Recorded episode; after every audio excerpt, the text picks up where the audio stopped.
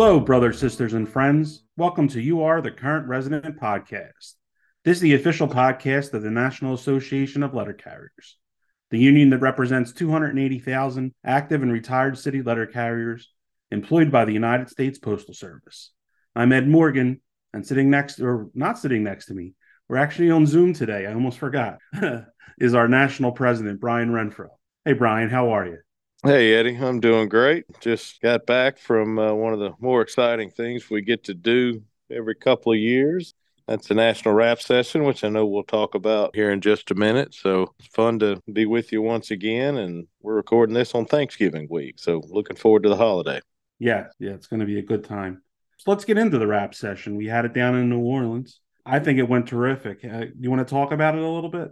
Sure. Yeah, I I would agree with you. Um, but just to start, I, I want to express my appreciation and on behalf of the executive council and all the staff here at headquarters, our appreciation to our branch and state leaders that came down to New Orleans and participated in the rap session. And they uh, they got a lot of information, and it was a really busy few days. So uh, first want to be sure to recognize and appreciate them because you know ultimately that's the purpose of it. You know our constitution requires it and it's something that we love to take advantage of that opportunity to share so they can go back and in their branches or state associations uh, share the information with their members. But no it, it went really really well. New orleans is anybody that's listening that's been there I think will agree is a great place. I'll admit I'm kind of biased because it's almost home for me. Uh, I'm from right up the road from New Orleans in uh, South Mississippi, but no, it, it was phenomenal. So we uh, started off on Friday and with registration and a little welcome reception, and then spent all day Saturday with workshops that each of the resident officers participated in and a lot of our headquarters staff shared all kinds of information about a lot of different things that are going on you know, with their union, with their jobs, and you know, the, the folks that were there that attended our leadership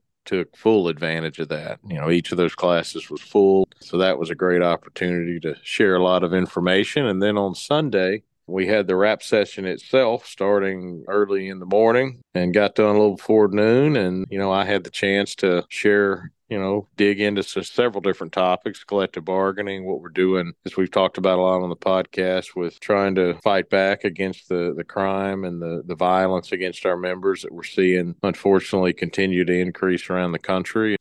We talked about what we're doing in a big picture to continue our efforts to improve representation across the board. We talked a lot about a lot of the current legislative and political issues, and then got into some exciting new stuff that we're excited about rolling out as we move into 2024 and beyond. And then, as uh, the name would indicate, we technically, constitutionally, they call this a national conference, but we've kind of historically called it a rap session because we set aside a, a, significant amount of time, as we did yesterday morning, to hear from the leadership that's in attendance. They, you know, asked me a lot of different questions and brought up a number of different issues and shared experiences, and that's always valuable, certainly for everyone that's in attendance. But speaking from a personal perspective, it's also valuable to me to hear the feedback from the leadership of our branches and state associations. So went really, really well. I want to compliment our headquarters staff and all our resident officers here that did a fantastic job preparing for every aspect of the event. When you attend things like this, which, you know, obviously I and Ed, you have, and, and a lot of our listeners have in the past, be it a convention or rap session, it's usually fairly straightforward and seamless. You know, everything's all ready to go when we get there and we go to the workshops and the sessions and things tend to run pretty smoothly, but there's a lot lot of work that has to be done in preparation to ensure that we create the best experience we can for all our people that attend and all those folks that I mentioned did a fantastic job of that. I really couldn't have gone any better. And, you know, we were able to handle a lot of the issues and discuss things that are really, really important to our members right now. And at the same time, embrace, you know, a lot of kind of local culture there in New Orleans. With our branch 124, those guys did a great job of hosting us and a branch that they're from my region. I, I know them well. And just like everything else in New Orleans, they have a great spirit about them. And I think that kind of permeated through the entire event. So, you know, we covered, as I said, a lot of different information. And for those listening that maybe were not attendees at the RAP session and you maybe haven't had a branch meeting since the RAP session took place, one, I hope that if your leadership attended, that you will hear from them a lot of the information that we provided and the things that we discussed. But we also have some plans here in the near future in the next issue of the Postal Record, in the Bulletin, and several of our other publications. It will have a lot of coverage of what took place there. So you know, even if uh, you're a listener and, and, you did not attend, or maybe you haven't heard directly from your leadership that did attend as of yet, you will see some coverage in the magazine and where we'll get into a lot of detail about you know a number of the things that we talked about because it's important. It's important for all of our members to be on the same page and and have a, an understanding of the you know challenges we face and the way we're fighting those things and working to improve a number of different areas uh, in which we are responsible for providing representation that ultimately will benefit our members that's a great point. You know, if you are a member and you haven't been to a union meeting in a while, get to your next union meeting because it's going to be about contract negotiations and things that you can only hear letter carrier to letter carrier, member to member. Next week, we're going to actually have a little mini rap session here on the podcast. We're going to kind of go over what went on at the rap session. I think that'll be a pretty good time. What do you think, Ron? Yeah, I'm looking forward to doing that. It, I'll give you credit. That was your idea. um, but I, am excited about it. So we'll, we'll cover, as I mentioned, you know, obviously we talked about a lot of stuff to do with collective bargaining and crime and, you know, legislative, political stuff and a number of different issues. But I, I'm particularly excited to dig in next week into some of the new things that we're in the process of working on that are all designed to benefit our members. So that episode next week will be uh, a lot of fun for us to do and hopefully for the listeners it'll be an opportunity for them to get an experience that in some ways is similar to those that attended the rap session back in new orleans. But ed you make a very good point. You know if you're out there as a member and you haven't been to your local union meeting in a while this one that the next one will definitely be a good one to attend because i can tell you we got very in depth on a number of different topics and i'm sure your leadership will be eager to share that with the members of your branch. So it's always a good idea to attend your meetings. That's the way, the best way to keep up with what's happening with our jobs and representation and that kind of stuff. But coming off of an event like this, there should be a even greater amount of information and discussion about the stuff that's that's important to us than maybe there normally would be. So get out to your meetings. I just want to piggyback on two things you said earlier. One, the leadership that was in attendance, I would call them professional. You know, I, I was in a presentation later in the day on Saturday, and the room was packed and quiet. People were taking notes. Just really good to see, just the way we do it. You know, we're out on the route being professional, and me in the union halls being professional. It was the same thing here in New Orleans. And the uh, second point is the cuisine in New Orleans is terrific. And I was thinking about renting a room over Mother's restaurant and just living there for the rest of my life. yeah, it's it. You're right. It's absolutely phenomenal. And I have over the last decade plus been fortunate to be a resident officer here at NALC headquarters, and over that time have had the opportunity to travel all over the country. And and even though I'm a little biased, it's home. I do think that it's still the best food city that I've ever been to, and I would imagine there's a lot of branch and state leaders that uh, after the last few days would agree. But Ed, I could not agree with you more. I, am always impressed by whether it's the delegates at a national convention or the folks from the branches that attend our regional trainings that I go around the country and get to spend some time with the members and address them and update them. I'm always impressed by the professionalism and you know people are there and, you know, while they're there, of course, they enjoy themselves and it's always fun to be in a different city. But they take the work and the responsibility that they have attending those events very seriously. And that's evident when we look out and see leadership that may have been in a leadership position for some time. And we see that same level, if not, frankly, even, you know, a continually increasing level of professionalism from the exciting number of young leaders that we see every year when we have these types of national events. So those folks at the branch level are really what makes our union strong. And they take their responsibilities when they attend events like this very seriously seriously, and professionalism is a really good word to describe one of the really glaring characteristics that we see from our people. You know, whenever they're in an environment to learn or give feedback or participate in whatever capacity with anything to do with our union. So I could not agree with that statement anymore switching topics now, just talking about our Enough is Enough rallies. I know we have another one coming up at the end of the month. You want to talk about that for a second?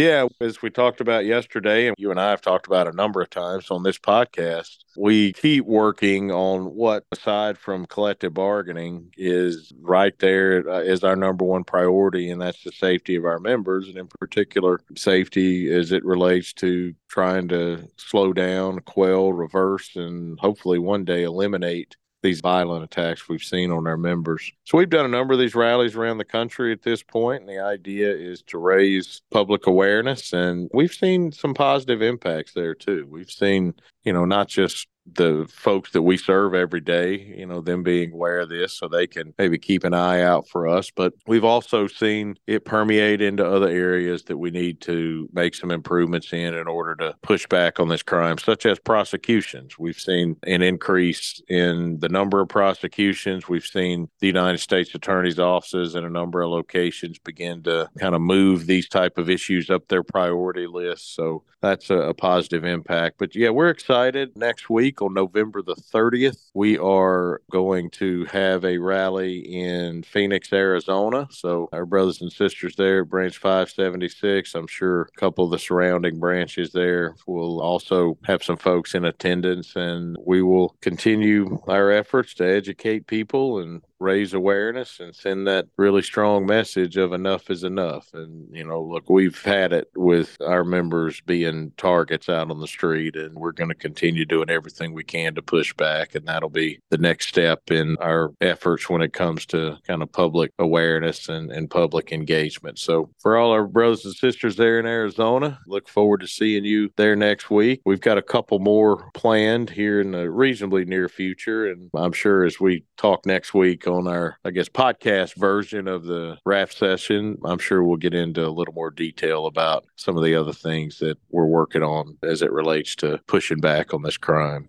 And this is our Thanksgiving weekend episode. So we were going to talk about Thanksgiving and community. We are going to have a special guest on, Pat Byrne. Do you want to talk about Pat for a second?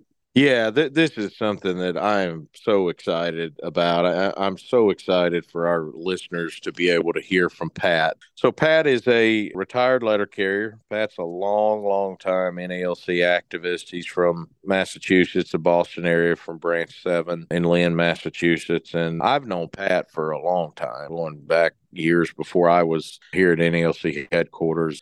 Pat is he's a special individual, and I know on a recent episode we had Mike Shea on, and we were talking about the postal record. And one of the things that we talked about is the interesting stories, be it hobbies or remarkable things, you know, acts of heroism that our members do. And one thing that always holds true is that our members are special people and, and they often go to great lengths to help others. And we thought for Thanksgiving, a holiday that, you know, is really about giving thanks and appreciation, that it would be a good idea to have something maybe a little different than we normally do on the podcast and, you know, just highlight an example of our members doing really remarkable things. And Pat is, for a long time now, nearly 20 years, has done a lot of remarkable things in terms of helping people that uh, are facing all kinds of different challenges. And I don't want to, you know, spoil the interview. It's much better for you to hear it from Pat than from me, but he's he's a great person and someone that has really spent his adult life dedicated to serving NALC members. And he's also spent a significant significant portion of his adult life in addition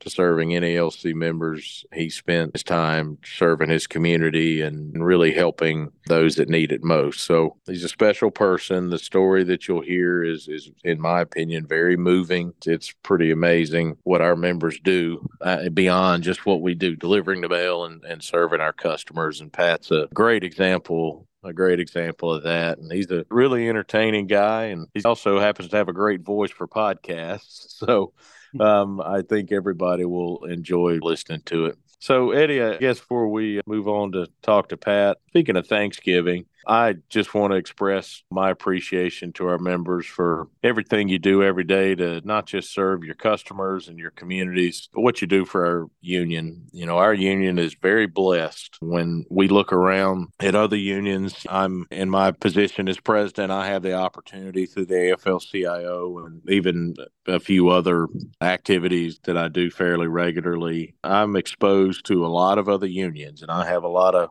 close friends and brothers and sisters that have various responsibilities with other unions. And one thing that is no secret up here in Washington, D.C., as it relates to unions and the labor movement, is that NALC has the most active membership of any union. We would argue that, and I believe we would be correct, regardless of what area of activism we're talking about. You know, historically for us, going back in the, I guess we're approaching 135 year history of our union, it really is that activism of our members and the, the spirit of solidarity that empowers us to be successful. I've written in the Postal Record a few times about this concept of empowered solidarity and the level of activism among our members and the fact that they approach everything, you know, even from our jobs to those that are involved in work with the union representing letter carriers in whatever area they choose to do so.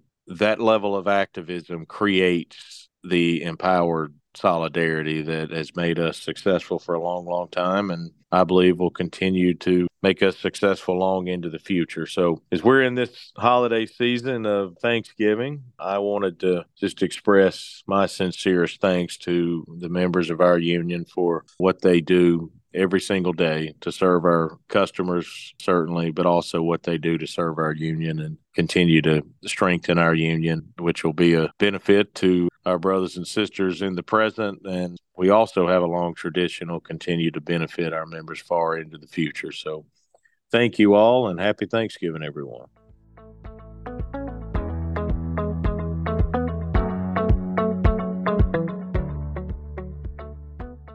Hey, here's my interview with uh, NALC Branch 7 member Pat Byrne.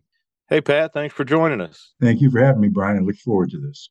Yeah, no, absolutely. It's uh, number one, really good to talk to you again. It's been a little while, and uh, happy to have known you for a long time. And I know our listeners should be very interested in uh, hearing you tell your story. I, I have personally always found it very inspirational, and I'm sure they will do the same. But before we get into some of that, why don't you first uh, talk to us a little bit, maybe fill our listeners in on your background professionally. I mean, you have were a letter carrier for a long time and and did a lot of work, you know, for the NALC in different capacities. And so, from wherever you want to start, leading up to what you're currently doing, just kind of fill us in on what you've done over the course of your career professionally.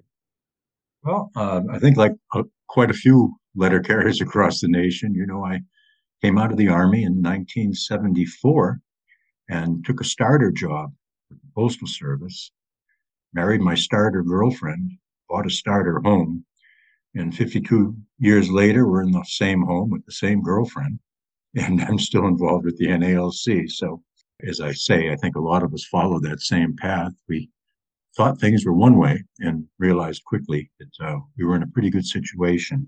Um, the NALC allowed me an opportunity uh, very quickly to understand the need for representation and service both to my members and to my I took on a became a steward as a PTF and moved up through the different offices in the branch and became branch president. And that was a starter job too that I kept for 22 years.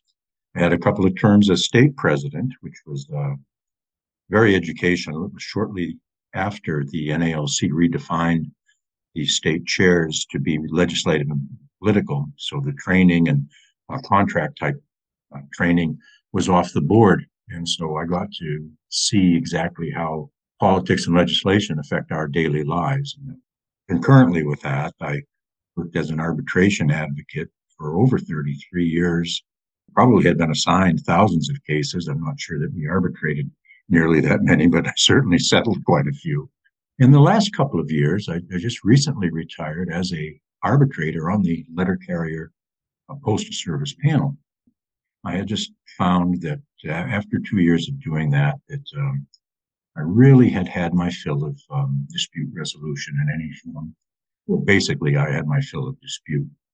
Um, I retired from the postal in 2006, and after three days of wishing my wife a good day at work while I stayed in the home, I realized that that wasn't tenable. So I searched in my local community and I found a job as a uh, advocate for the homeless.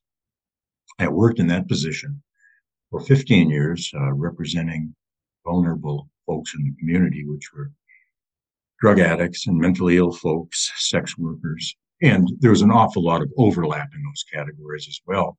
In 2020, when the pandemic um, hit, I was tasked by our mayor to uh, lead the coalition task force on the vulnerable population, which also included the elderly at that time. And I had a two year stint of that as well. So I think that that's pretty much it, chrono, you know, chronological, what I've been up to. In that role, I think one of the biggest things that we learn is that, uh, you know, cures are very difficult to find. Um, identifying problems is pretty easy for everybody. We're all expert problem finders. Problem solving is a little bit more difficult. And I took it on a very basic approach. I remember people's names. And if I saw somebody in the morning, I might wish them a good morning, use their name and touch them on the shoulder. And it might be the only time in the course of the day that they were treated with any decency. And that resonated with me. I saw it. I saw, that I saw the, uh, an immediate connection with folks and I felt very rewarded by it. Yeah, that, that's really one of the things I recall from you know past conversations that you and I have had. That despite um, you uh, you know, dedicating really a, a, large portion of your life to, you know, serving those that are in need that, you know, frankly, were often in, you know, very difficult situations, complicated situations health wise. And I know you have over that period of time, you know, educated yourself in a lot of ways on how to help those people with things like diabetes and, and, you know, maybe even some other health conditions. Um, you've always pointed out that you know one of the biggest benefits that you can give another human being is often something the most simple thing you can think of which is just simply being nice to people and uh, you know a, a, a, kind word that you know folks that are uh, you know really having a difficult time something very small like that can can mean a lot to them well i think we could agree that it's really not that small one of the main planks of the nalc is that we demand our membership be treated with dignity and respect. So to apply that on a universal basis, I think, you know, makes perfect sense. And it has a great impact. You know, it really does. It's, it's, even in, I'm sure when we look at the variety of offices where letter carriers serve, where there is an office that treat people with dignity and respect and kindness, that that's a lot better feeling than the, the opposite. Yeah, absolutely. And you know, it's really uh it's interesting to me that you know you for a long time as you mentioned served in lots of different roles. You and I actually met years ago um through arbitration. I think we were in Texas as I recall. And then uh you know, you went on to to become an arbitrator. And we are you know, very much appreciative as uh, I know the the many many members over the years that you had the opportunity to represent. Are also appreciative of everything you know that you did as far as representation. And uh, you know as you mentioned dispute resolution is uh, kind of at the core of what we do. And um, you know that's something that you did well for a long time and for the purposes of, of you know this conversation we really um, I, I, think your the, the story of what you've done over the years, you know, even beyond that, as we often hear, we actually talked on a recent episode of this podcast. Uh, we were talking about the history of the postal record and some of the uh, you know stories that we've done that were you know just remarkable things that that, that NALC members have done, even outside of our work as letter carriers, our work as you know union representatives and I think yours is is very unique in that regard. You know, you mentioned that after you retired from the postal service, that you began doing a lot of stuff helping out people in the different communities that were having difficulty, the homeless, um, those you know suffering from addiction, um, and then you know later on in your life that uh, you had a, a personal tragedy that uh, you know really hit home. So I, I wanted to be sure and and give you the opportunity to talk about your son Jamie and what took place uh, there and uh, how um, that I think even probably further you motivated you to continue the, the work that you had been doing for a number of years before. Well, certainly, my son Jamie. I have I have a son and a daughter. My son Jamie was our firstborn, brilliant child, beautiful man. Um, he had a master's degree in computer science from Boston University and was very successful financially in his field. And through uh, college, he had picked up a, a habit to, he was using drugs intravenously. And through his adult life, he fought that battle. Um, he had periods of sobriety of over five years. Um, when he was 40 years old, he had uh, was contacted by a, an old friend, a family friend. She was in dire straits, and he had asked him. She was unable to even leave her house. She had so many folks after her for non-payment of her drug use bills, and she had asked him to procure drugs for her. He did so Saturday afternoon. She was to pick them up on Saturday evening, and he could not resist the urge to try them. And he overdosed and perished. Coincidentally to that, that was uh, January of 2014. And in the Northeast here, we were hit with fentanyl wave right towards the end of 2013. So he was one of the first casualties in our community of the fentanyl as tragic as it is, and it, you know, you pointed out, it, it's it's the ultimate loss. I mean, it's it's something that no parent wants to even consider, uh, let alone experience. However, there's a choice in life when you're when you're hit with something like that. Either you go on or you become the victim yourself. And, you know, I wasn't going to let that happen. I, you know, I owed it to my grandchildren and my my daughter and my wife, and and to myself to continue to move forward and to help. And what it did for me was it gave me a different perspective, a different sensitivity. I started to become aware of not just the person suffering on the street, but the impact it had on their families and the fact that with very little input, I could make a difference. And I took that opportunity and I found that it gave me an immense sense of personal wealth not in a monetary fashion, but of a worthiness fashion. I felt that I would walk into a room and could clearly be identified as the wealthiest person, not defined by loss, but by being defined by having an ability to help others. And the reward of doing that was something I did not anticipate. I was completely blindsided. I found it to be so worthwhile, and I benefited greatly from it. Yeah, it's it's Pat, it's such an inspirational. I mean, I, have you know heard you and, and had this conversation with you in you know years past, and you know it still is, and I'm sure for our listeners, um, I think very inspirational because, as you said, when when faced with adversity and in this again terribly tragic situation, you really face the ultimate adversity. It's it's hard to imagine, you know, a, a circumstance more difficult than losing a child that, that we all are really faced with a choice. And um, you know the not an easy choice but uh, the choice you made there is is i think number one admirable. And from a personal perspective you know as someone who has battled addiction to alcohol thankfully by you know the grace of god and and with the help of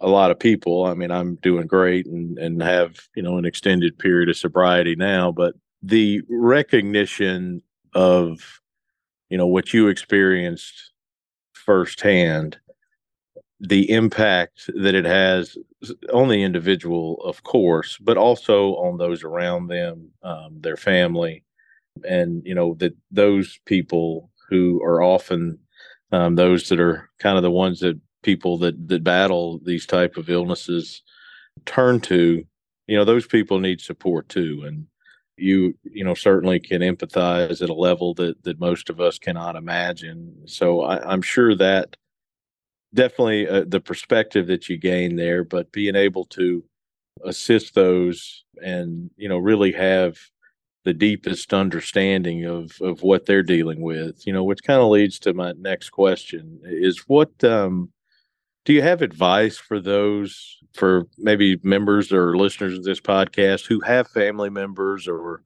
or others close to them that are dealing with be it addiction to drugs or alcohol or or mental illness or you know whatever the case may be what type of advice would you offer um, to them in terms of uh, what they could do or you know whether to help themselves or or to help others well, I sure wish there was a, a fortune cookie answer for that one. Me too. My the greatest uh, greatest advice I could give is to understand that the other person, that the person who's suffering, um, is in fact suffering, and not probably not receptive to a whole lot of advice. You can yell, you can cajole, you can try kidding, but you can't hit somebody in the head with a hammer and expect them to have your viewpoint. It's just not the way life works. Part of it, and part that, you know, was critical to me and, and I understood it after my loss was that, you know, stay alive. Like one piece of advice, stay alive. You don't know what tomorrow might be better. You know, you don't know what what will give somebody a breakthrough, Brian, and what makes somebody finally see the light as somebody that you you know I, I, was so proud when you made public your struggles. Because uh, uh, you know that you can look at that two ways right? You can we can sense a, a, a weakness because oh my goodness you you were you were fighting a battle that you weren't winning.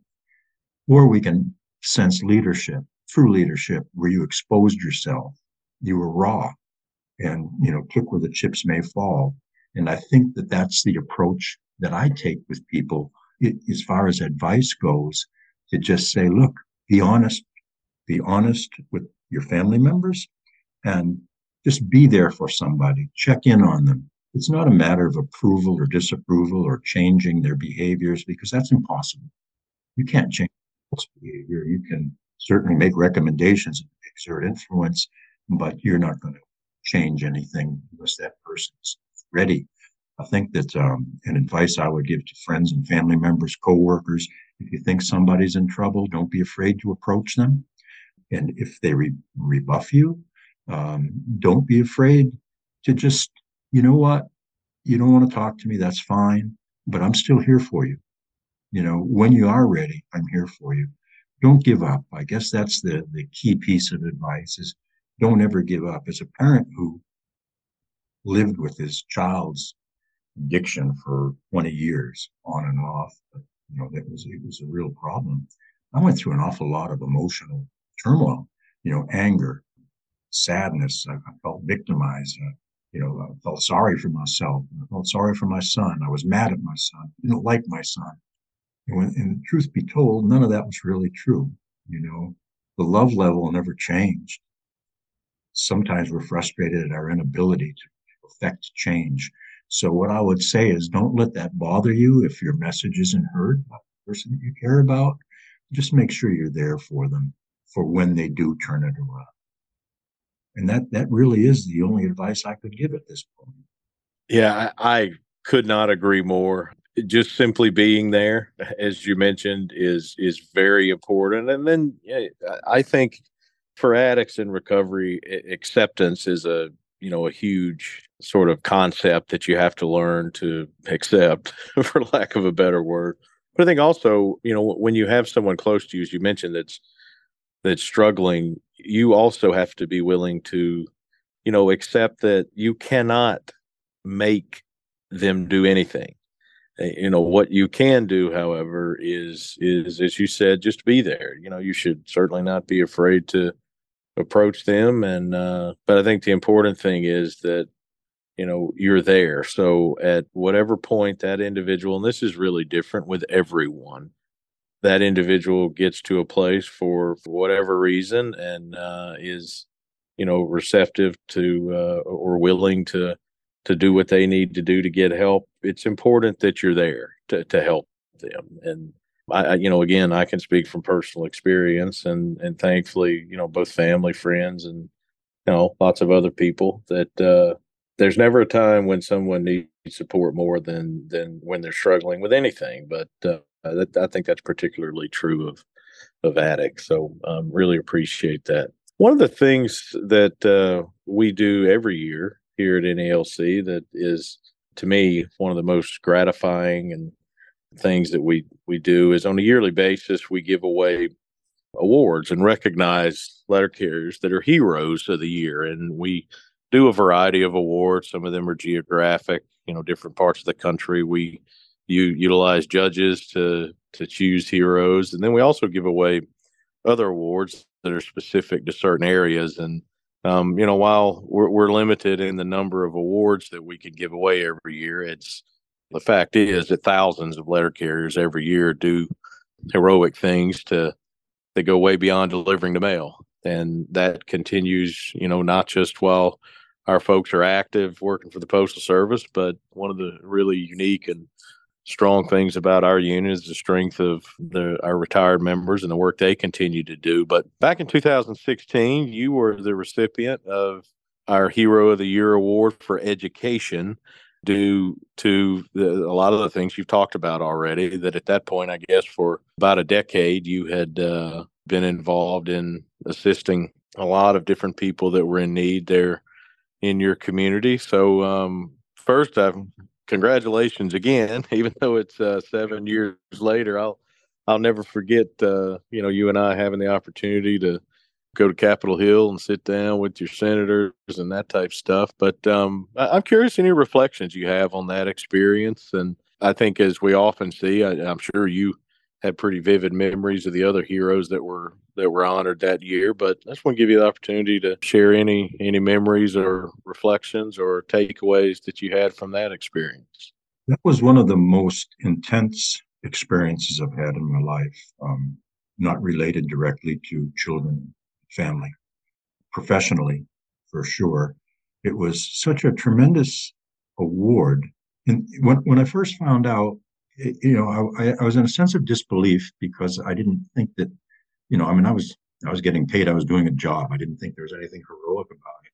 However, when I connected with the fellow recipients and their extended group, the folks that traveled with them, who knew them intimately, as it were, a realization came across me that, in fact, what we all had accomplished was special together those nights that we spent together talking, it was at a level that I, I never anticipated and I've never experienced before. To see the good in people, how clearly how good people are and how instinctive. And when I listened to each of their stories, we all had the same response. I thought oh, it was no big deal. You know, a lot of people have done a lot, lot better things than we have.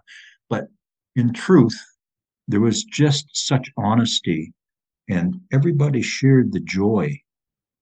Each, each and every recipient shared the joy that we got out of our efforts. Recognition was great, but the joy was from experiencing with each other where it had brought us.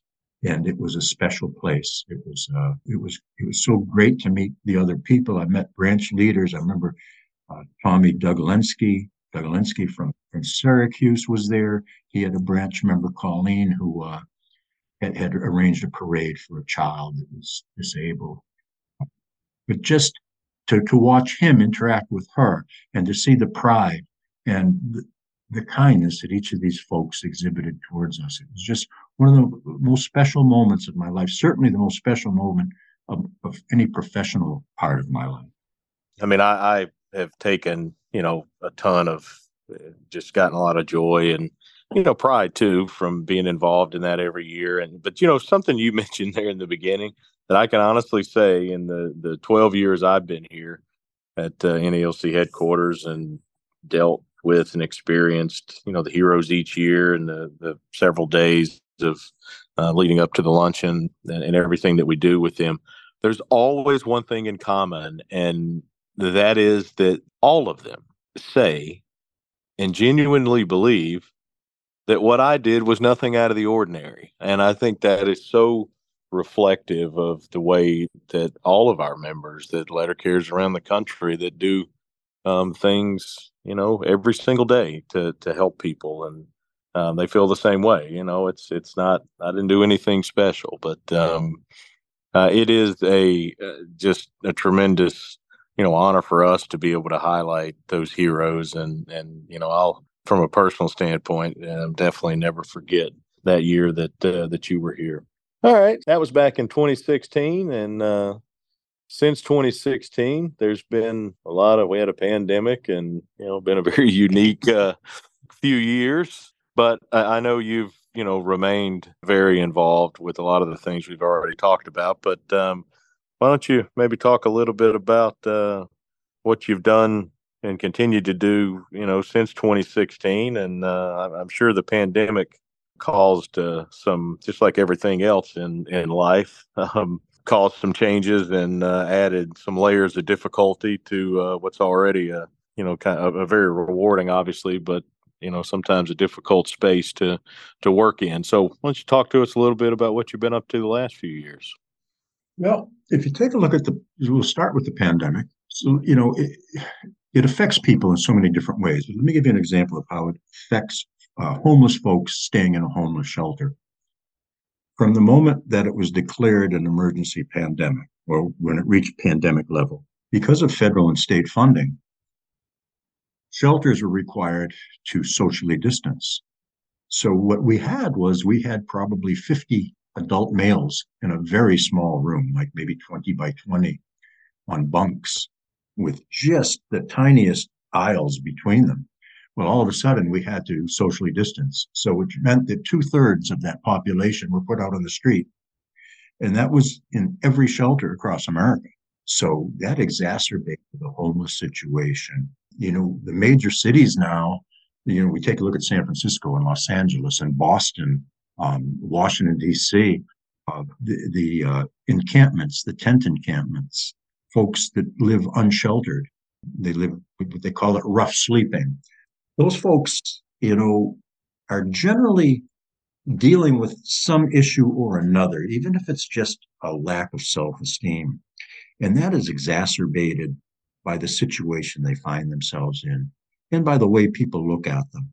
Um, I've tried to work a little bit in education through the community and trying to educate people that these folks are not less than us. They're just going through a tougher time.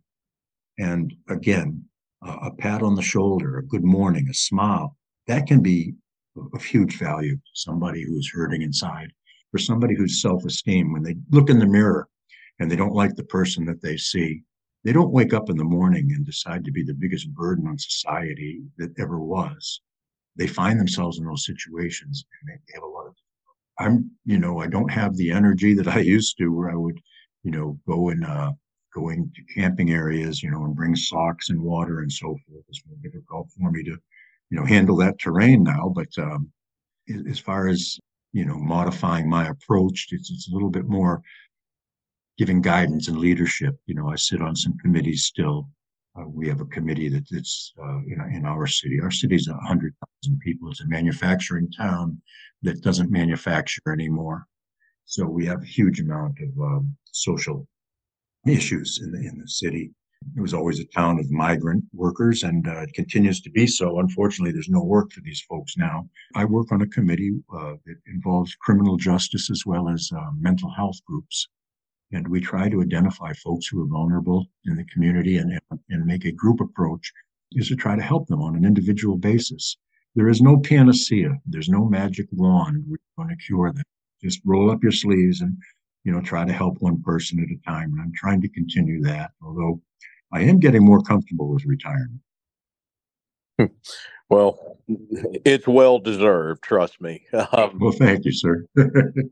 Pat, look, I, I really appreciate you uh, taking some time to share um, what what I believe, and I know our our listeners will um, appreciate as as you know very inspirational and and look practical in a lot of ways because from an advice standpoint, some of what you've shared because so many, uh, you know, just the sheer numbers of you know those that that suffer from you know many of the things that you described that you've been involved in uh, helping people with. You know, there, there's such a large percentage of people, including members of our union, that are impacted, and um, if not impacted individually themselves, they certainly are impacted to some degree because you know, they have family members or coworkers or, or others close to them. And I, I just speaking from a personal standpoint, you've always been one of one of my favorite people, and I just want to express, you know, on behalf of our members, my appreciation certainly for everything that you did to represent letter carriers and NALC members over the years, but you know what you also have done and and continue to do for your community there. And we've got uh, um, a program within the union that we are in the early stages of developing to utilize our members and to help other members in in some ways in similar ways to some of the stuff you've done in the past so you know look forward to really talking with you about that uh, a little more in the future and you know while i know you're enjoying your retirement i don't have any doubt that uh, um, you'd be willing to offer your experience and, and expertise in any way we could to make that as successful as we can. So we'll have a little more about that in a future episode.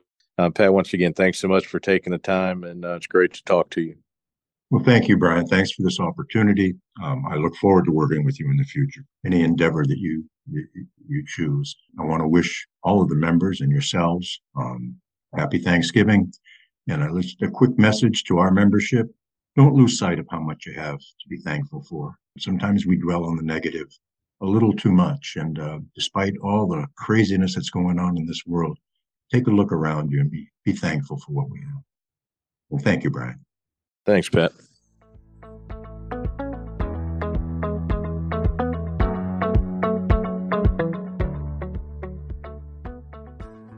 All right, now let's get into our Ask the Mailbag segment. Our first question comes from Chris. He's been a letter carrier for over 19 years and he's worked in several districts around the country. One thing that's always baffled him is why don't we have a regional cost of living adjustment or locality pay. Some carriers work in districts where the economics don't work out, where in others they're more flush with money. Why don't we have locality pay? Hmm, interesting question, um, and a question that comes up fairly often. Part of that, I think, is because in certain areas of the federal government, you, you do have some form of locality pay or area wage or, or whatever terminology you want to use. So let me just give you a little history NALC's bargaining positions, as we've talked about on this show before, are in large part dictated by processes that play out with resolutions at our convention, resolutions that are submitted by branches and state associations, the delegates of the convention that are all elected by their branches and state associations or their delegates by virtue of the NALC Constitution. They consider, debate, and vote on resolutions. Many of those we categorize as national agreement resolutions, and they set official bargaining positions of the NALC. So, this particular topic of locality pay or area wage, or again, whatever terminology you want to use, has been the subject of, I wouldn't even venture to guess without doing a lot of research, exactly how many resolutions over the years, but I would say it's in the double digits. And we have a convention every two years. So this going back as far as I can remember attending national conventions in, in different capacities, it has been a topic of conversation and either at minimum a topic of conversation. And in most conventions, there's been an actual resolution. Now, when a resolution is submitted, the executive council will take a look at that resolution. The executive council will make a recommendation to the delegates and provide the basis for that recommendation.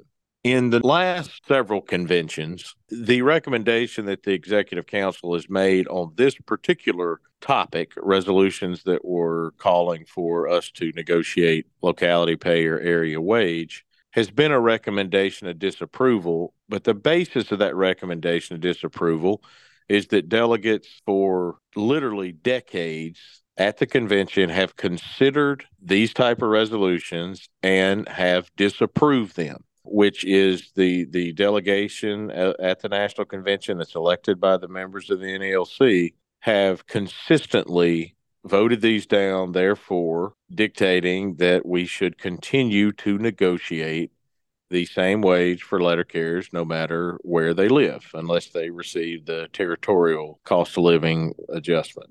So our recommendation has been based on that, that until such time as there is a change in what the delegates of the convention that once again are democratically little d elected per our constitution by the members all around the country to represent the membership at these conventions until such time as those delegates vote to change direction on our negotiation we will continue to negotiate as we have previously.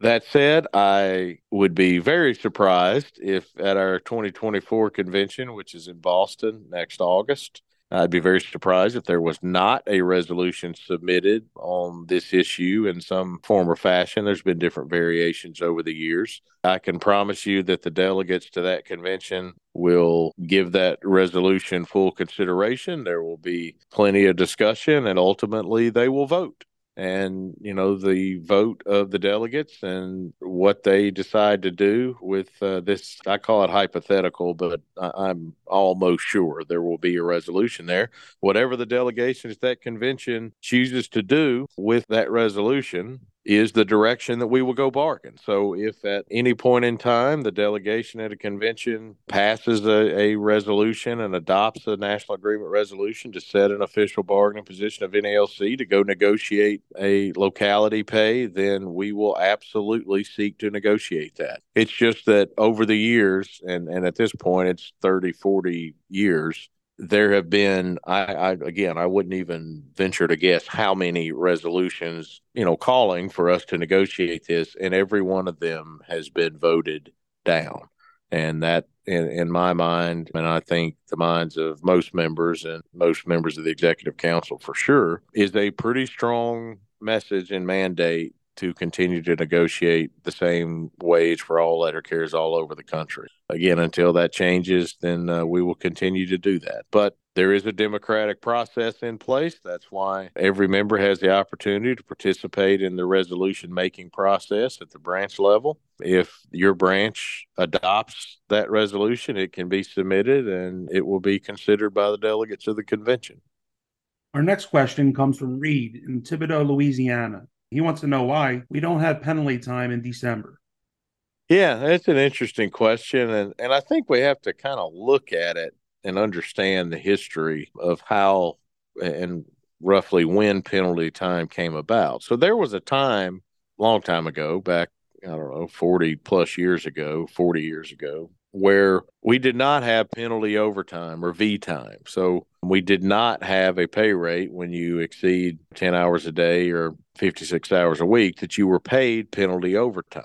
That changed in the early 80s. And when that changed, we gained, achieved that additional rate of penalty overtime 11 months out of the year. That excluded December. So I think we have to look at it. It's not a thing where December was somehow chopped off or excluded. We did not have it at all at one point in time.